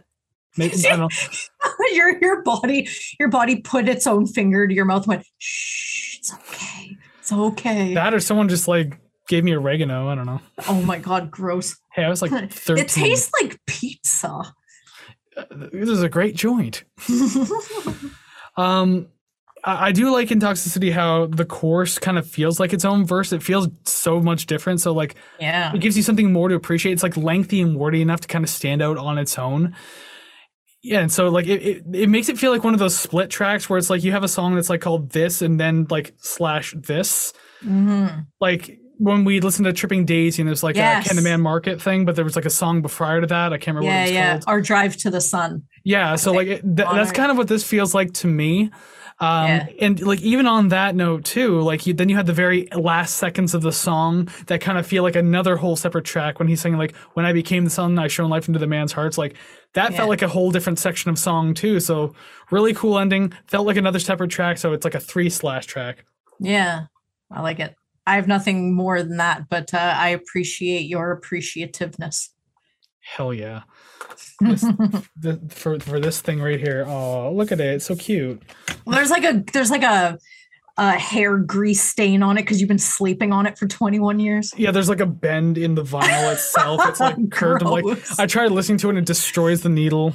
oh my god. or stylus, I should say. Whatever. Anyways, song 13, the penultimate track, Psycho the bass at the beginning is so muffled that it sounds like I'm listening to someone practice in the basement. Uh, that was cool. I wasn't sure really what I was going to listen to after that. And then everything came in pretty clearly. So I was like, oh, okay, interesting. Yeah, I, I do like the building that the the bass does in the beginning because like everything kind of catches on. It was kind of like an X, but like this one lasts a little longer, I guess. Yeah because you have that yeah that rolling bass that kind of starts and eventually you get like the the drums and the guitar to kick in with that it's just building building building trying to work itself into something and then boom it finally does and like i mm-hmm. I think it sounds great. It's very fun, fast. It's it's a very hyper chorus, very catchy though. I mean, like it's very simple, and I love yelling it every time. I always enjoy it.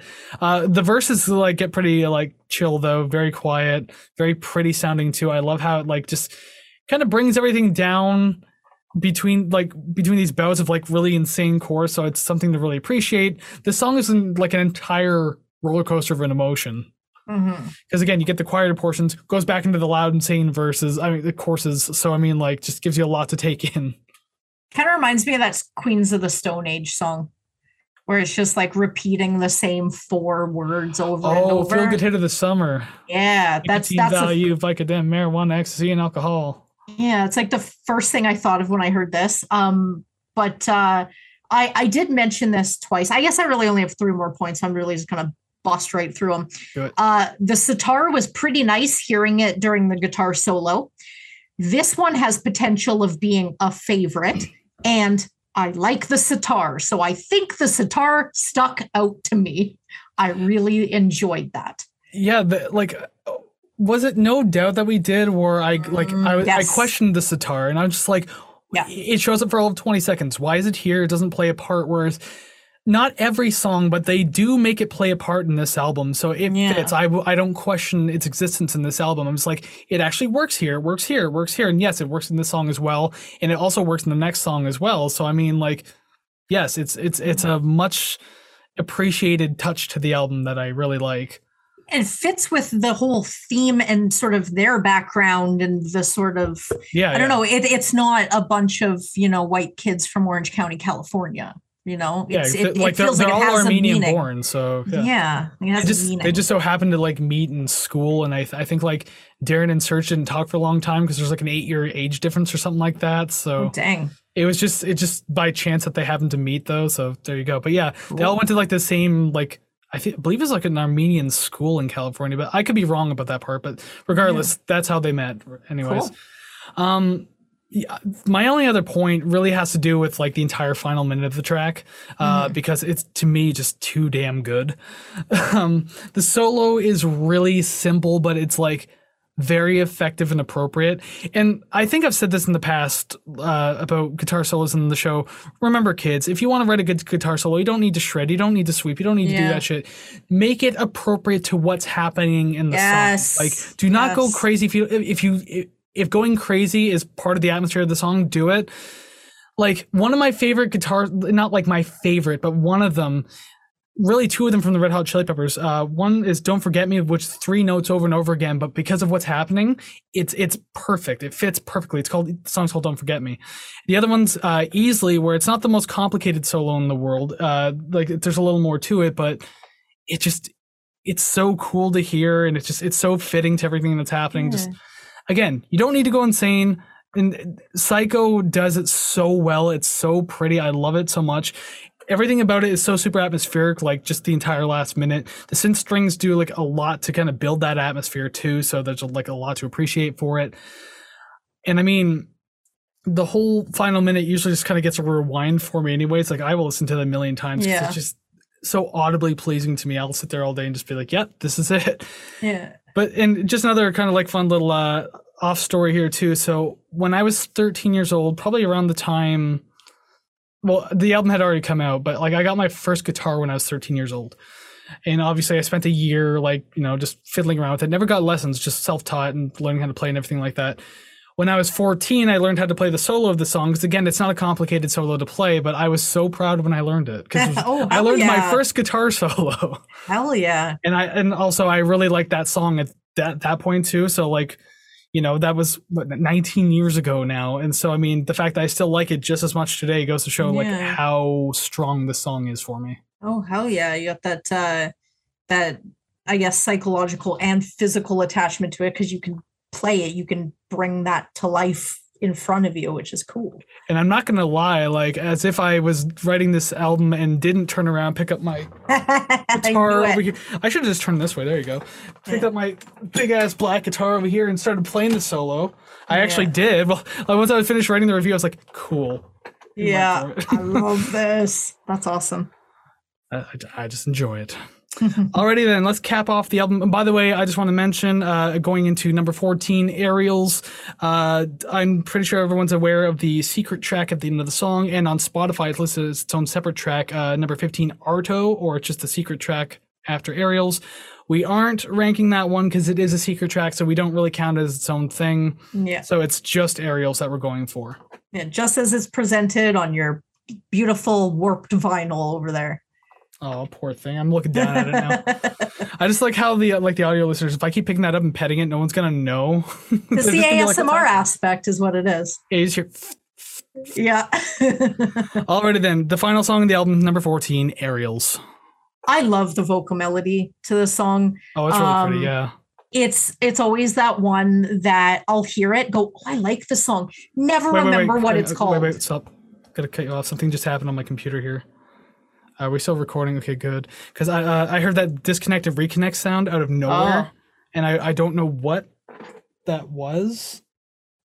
I can still hear you. Okay, and we're still recording. I just I want to make sure everything's okay. So Yeah, mine says recording it. uh, I'm just looking here. I feel like this happened last time and everything was still fine. So I hope I didn't make the sound though. I, I haven't heard that Oh. sound once when we've ever recorded. So Oh shit. I mean, we've had Zoom crash. Oh fuck yeah. okay, uh, we'll come back and then just you you can um, continue on after you said uh, you love the vocal melody. Okay. All right, go ahead. This song is definitely one of those ones where I will hear it and I'm like, oh, I really like the song, but I never remember what it's called. And I really hope that this helps, like, sort of establish that in my brain because I never know what to look for when I want to hear it.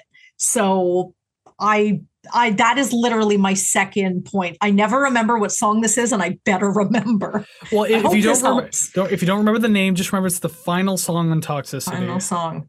Yeah, I I like it. I like it. It's nice. It's also got a, like a really memorable music video too. You got that like weird alien boy in the circus tent, and like it's a very dimly lit music video. It's really strange. I've never seen it. Oh, he So becomes a, that's, becomes a weird celebrity. It's like I don't know. It's strange. Ooh, that's something that I get to live for the first time watching that. Yeah, they usually have some pretty interesting videos. Cool. Um, but yeah, the, the there's a fantastic opening riff to this song. Obviously, another what I believe to be an iconic opening because everyone knows Aerials too. This might be the lesser known of the singles off this album, but I still think it's pretty heavily known. Um, because again, like back in the day, there's much music. This was on the countdown forever, on Much Music Countdown. So Oh. I mean, and to Americans, uh, it was on URL. No, not your. Well, TRL. TRL, that's what it was. Yeah. Yeah. with Carson Daly or whatever the hell it was. Yeah, See, yeah. I'm Canadian, so I, I barely know Nope. this stuff. we had much on demand. Yeah, the Much Music Countdown, Much on Demand, uh, Combat Zone, all the great shows. Yeah. Uh, the money I spent on Combat Zone. Let's not talk about that. um, but yeah, like uh, um, a great tone to the strings in the beginning. I absolutely love it. And this song, I have to mention it because we usually mention notes like this. This has final song vibes written all over it. Oh, definitely. Like Psycho had that too. Like it's like, oh, we're getting to the end. You felt that in that song, especially in that last guitar solo. But Aerials has like final song vibes all over it.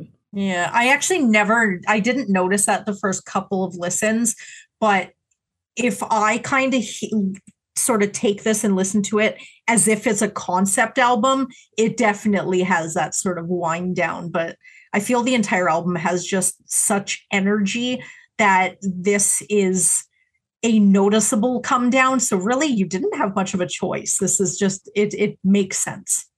Yeah, and actually, kind of speaking on like how this how it ends and everything like that, you you compare it to Prison Song, which immediately starts on this this very loud boom, just like a Yeah. punch to the face, silence, and then more craziness. Whereas this one like flows off very quietly on these beautiful vocal melodies and just calm strings and just like. So it's like the polar opposite, like flowy quietness, but at the beginning this is like a loud punch. Yeah, yeah. So you you gotta like how like from beginning to end, it, all despite all of the craziness we've had in this album so far, it ended this way. Yeah, it goes through the whole spectrum of emotion. Yeah, and this is also another song that has really gorgeous vocal melodies all over the place. Love it, especially that that final ah section that ends the song too. I I really like that. It's really hypnotizing to me. Just how just simple but well done it is. Like I don't know how else to describe it except just like goddamn. Yeah. Like and uh, also yeah, sitar in this album too. It's quiet, but it's in the back. Uh, not album, this song. Uh, it's in the background, very quiet, but it's I think of like a really much needed like layer to kind of make the song flow better too. Because I don't know, it just adds that little extra something that makes it sound a little more special. Mm-hmm. But overall, I believe this is like an excellent end to what I believe to be an outstanding album. I literally do not have more to add that you haven't already said. It's as if you were reading most of my notes. So. Well, to be fair, I could have written these notes a decade ago and it'd still be the same damn be the thing. exact so like. I, I I wrote this review in my sleep essentially. yeah. And the thing is, like, I, I know, like, I don't know what, what kind of curtain I'm pulling back here, especially for the video viewers. Like, here's the camera, here's Zoom, and over here are my notes that I read for the songs. And usually I'll look over and you can you can catch me looking at my notes. It doesn't really matter. It's not going to break anything. But the idea is for this one, I went off the cuff a lot for this one because I'm so. It's kind of like uh, when we did Year Zero. Like I'm so super familiar with this album that like I probably didn't have to write notes. I only did it to keep myself in some sort of order because Yeah. or else I would just ramble about how much I like the songs. Yeah. Um so but yeah, just like I have my notes but like I could just talk about it on my own. I don't need to look at things but just that's that's the difference between you and me and that's kind of like how I envy you in a way where you were able to listen to the entire thing front to back for the first time again as mentioned earlier. yeah. It's like go back and listen to it all over again. It's like I wish. Yeah, yeah. You, can't you can't have that ignorance, you know, you it you know too much. Well, and that's why like albums like this, I don't usually listen. I listen to like once a year. Like I'll go back and listen to certain tracks every once in a while, but like if I want to listen to it front to back, like like once a year, maybe maybe once every two years. I don't want to overdo it with this album because it's like I love listening to it front to back, so I will gladly sit through it, but I don't want to overkill it because then I won't want to do it again. Yeah, yeah. Understood. It's like watching your favorite movie. Like you watch it once and hey, well, I'll binge it again like next year and it'll be great. Blah Yeah. blah blah, whatever. Yeah, yeah. Alrighty then. That is the end of Whew. System of a Down's Toxicity. We made it to the end of all 14 tracks. Again, not doing Arto. That's its own thing. You can like it or hate it if you want. That's on your own terms. But we're here now at the end of the album. So, hey, thank you very much for making it this far with us. Sure hope you enjoyed listening to us talk about it. Sure hope you enjoyed the album itself. So, make sure you let us know what you thought down in the comments below of wherever you're listening because there's comment sections or review boxes everywhere. So, go mm-hmm. ahead, let us know. You can also let us know on our socials over at Rate the Record Podcast, Facebook, Instagram, Twitter, TikTok. Can all be found at ratetherecord.ca. Just let us know what you thought about toxicity. Yes. Please and thank you. But on Yes. that note, you can tell us even more about what you think because now it's time for song rankings. Woo! That's enthusiastic. At least we had one last week. A little more enthusiasm, please. Woo! But you want this audio to max out? There you go. It's probably It kind of it kind of clipped out a little bit there. Yeah, Yeah, there you go. That's I, I like how it doesn't like it doesn't like clip loud. It like literally silences you. Yeah, so that's the best part. Whatever. Let's do this. Okay, anyways. I have no idea what's going on anymore. Me neither. Alrighty then. So I guess just above our heads, boom, graphics have changed. There are names, there are numbers, but there's about to be even more names, song names to be specific, because we need to put this in order from 14 to 1, 28 tracks all together that I have to write in the boxes. God damn it. I hate it when there's more songs, more work for me to do. Well, half of them are only one word, so Four, five, six. Yeah, I suppose so. And by the way, I'm just counting. I have seven question marks. I can't wait to get zero matches. You think, eh? Yeah, what we got one last time? Yeah, and it was that was a Midnight Cowboy. Yeah, we all we all fucking knew that. All right. And I like how even people who left comments also said Midnight Cowboy was the last one. It's like, yeah, fuck, we're not alone, eh? Yeah, exactly. Thank God. Alrighty then, that's that review. This is this one. So let's start ranking songs now. So song number 14, Shimmy. Jet pilot. Jet Pilot. Unfortunate. Number 13, Pounce. Needles. Needles. Number 12, Forest. Bounce. Ooh, close. Oh, ho, ho. it's not gonna. Ha- it's not gonna continue. Uh, well, it, this whole thing will have to continue now. Number 11, Needles. X. X. Uh, number 10, Atwa. Deer dance. Yeah. Deer. Not Number 9, Prison Song. toxicities. There's And- still there's still a little bit of hope. Eh, Uh, number 8, Deer Dance. number eight. Prison song. Still hope. Uh, not for the next two. I can promise you that. Number seven, X. Shimmy. Number six, Jet Pilot. Psycho. Really? Damn. Good song. Number five, Toxicity. Science. Okay, we got two more. Oh, Number four, Science. Chop suey. We have one more. and, God it's dang. not, and it's not going to match either. Number three, Aerials. Mm, At wall. Damn. We are so good at this, aren't we? Number two, Chop Suey. Forest. For us, and my number one was Psycho. Aerials. Ay, ay, ay. Zero for 14, huh? How disappointing. I always used to think that, uh, like in the earlier days, when we did songs with more uh, albums with more songs on it, we had a bigger chance of matching, and we did. We used to get like, remember the days when we get like two or three at a time? Yeah. Those were the good old days, huh? What They the fuck happened to us? Uh, we became pretentious critics and became much harder on the songs as we go forth. Possibly so. Yeah, we're getting. I don't know if we're getting better at reviewing or worse. I'm not certain. It's, it's hard to tell which side of the line we're on, but we're Right. doing a job. Yep. Yeah. I mean, we're we're doing a job. Well, we got one more job to do. We got an album to rate, so let's go ahead Yes. screens now and rate the album. Whoosh. Excellent. Alrighty then, the album rating screen. This thing is jam packed, but I mean, it's only going to get more packed because it's the point of having multiple album pictures on one screen. Hello, B tier. What up? You think Aye. so, eh?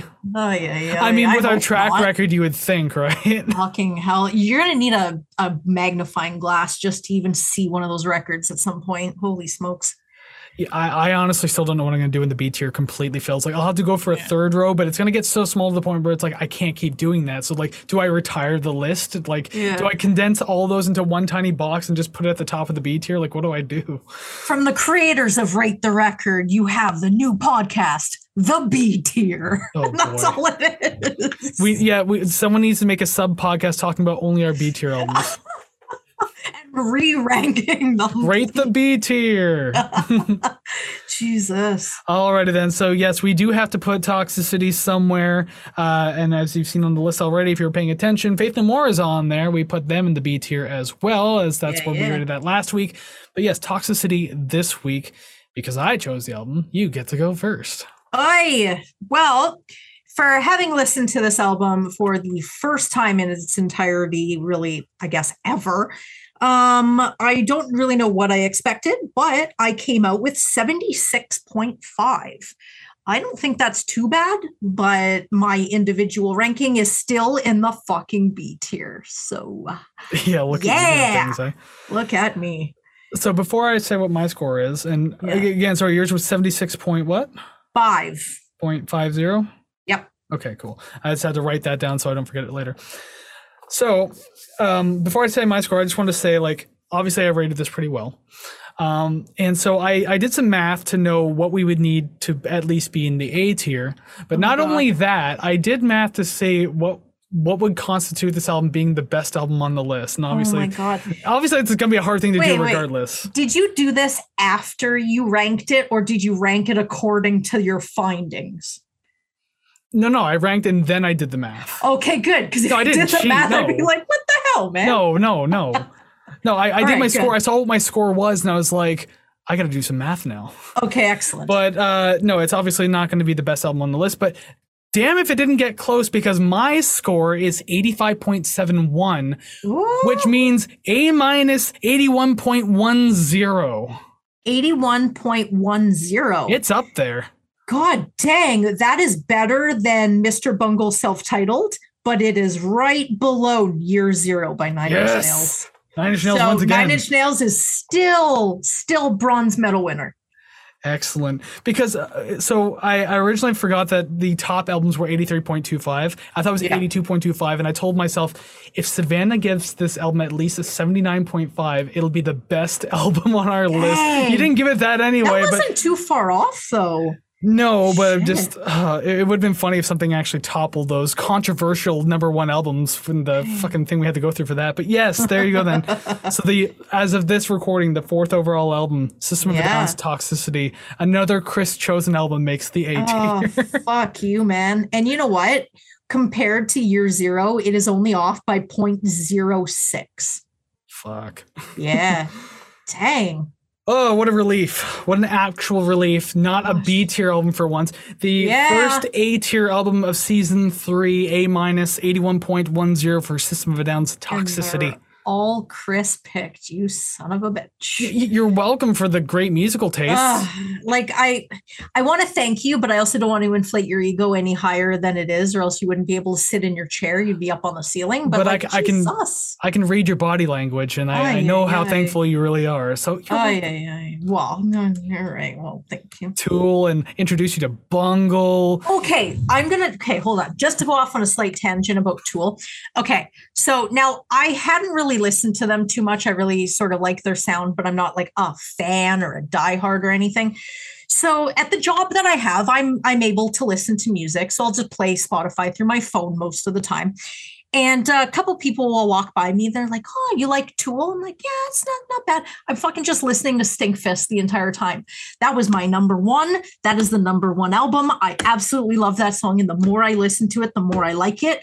And I hate the fact that you picked it because many other number ones that I have had from albums that you've picked, I still listen to now. And oh, it just grinds my gears. Hell Ah. yeah. Ah. Pride and ego are huge. And I don't really have Damn one. it. So now's the time I get to inflate it. and by the way, can someone please request Lateralus? Thank you. Because that means we get on the the show sooner. Says says the one that well, I guess sooner, yes, but says the one who writes the list. Well, we both we both add to it. I just That- write the list. That's all. That's true. But yes, okay, we'll come back down to System of a Down now because we have placed it in the A minus tier. So we are curious to know where did you put the album? How did you rank the song? So once again, let us know down in the comments of wherever you're listening. Over on our socials at Rate the Record Podcast, which can be found at ratetherecord.ca.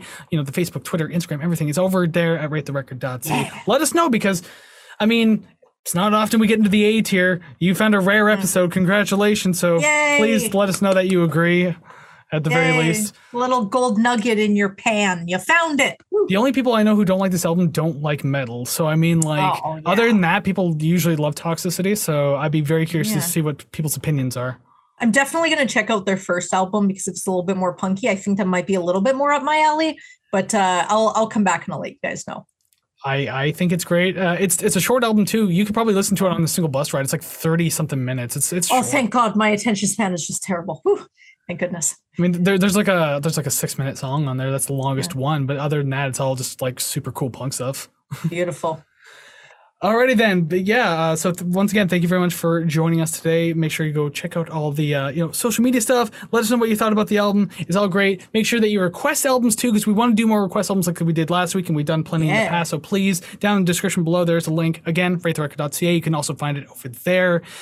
And don't forget to hit subscribe for YouTube because we want to start giving away records once we hit hit 100 subscribers. So be a part of that. You could get free music out of it. That's awesome. Yes, my closet is just full of records. We just need to give them away. So please, please Yeah, they're, subscribe. they're starting to warp just like my my Toxicity album. Yeah, like I need room for my clothing. So please help me.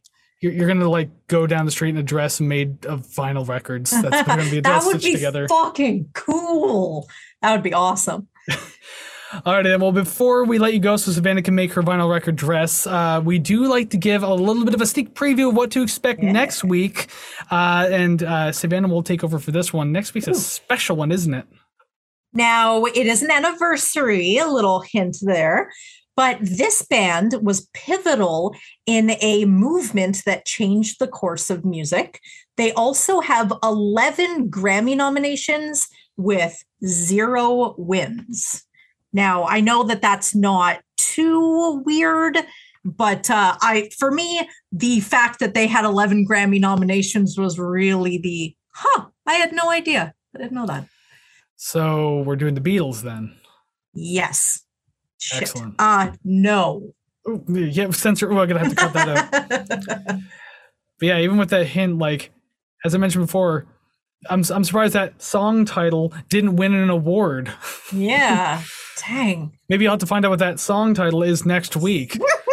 so until we see you again next week, go listen to some awesome music. Like System of a Down Toxicity. Listen to it for like the hundredth time. And Yes, we will see you again real soon. So take care, friends. Bye bye. Song title. I like that.